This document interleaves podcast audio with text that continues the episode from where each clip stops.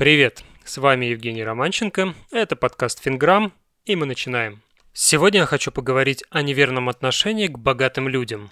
Ненавижу богатых, наворовали у простых людей, а женщины с деньгами и того хуже. Часто ли у вас в голове такие мысли? Ну, признайтесь, бывает. Потому что так устроено наше мышление.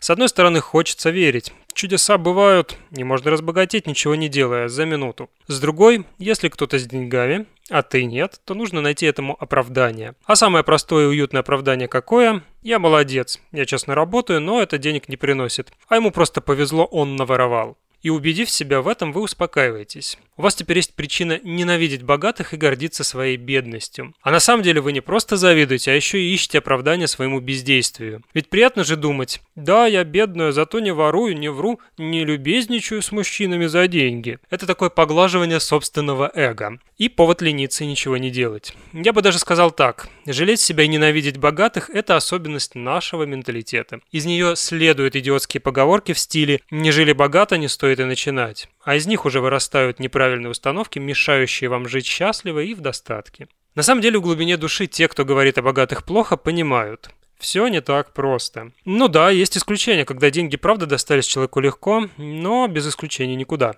В большинстве же случаев богатый человек думал иначе, делал иначе. Он много работал, он рисковал, где-то терял и чем-то жертвовал. Но когда вы видите только результат без процесса, вам хочется думать, ну он получил богатство легко.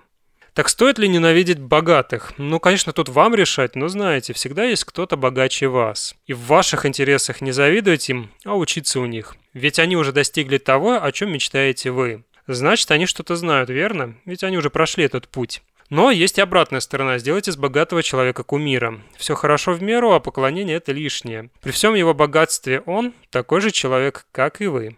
Просто добился большего. Правда, его голова работает по-другому, и вот это очень важно. Именно мышлению у него стоит учиться, потому что с перемен в голове и начинаются большие деньги.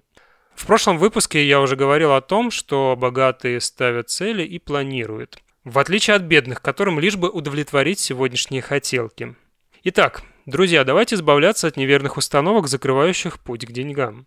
Попробуйте для начала увидеть в богатых не воров и мошенников, а людей, которые знают что-то, чего не знаете вы. На сегодня закончим. Обязательно подписывайтесь на подкаст, чтобы ничего не пропустить. А если слушаете меня в Apple Podcast, пожалуйста, поставьте оценку и оставьте отзыв. Для меня это лучшая благодарность. Удачи в финансах и до встречи в новом выпуске.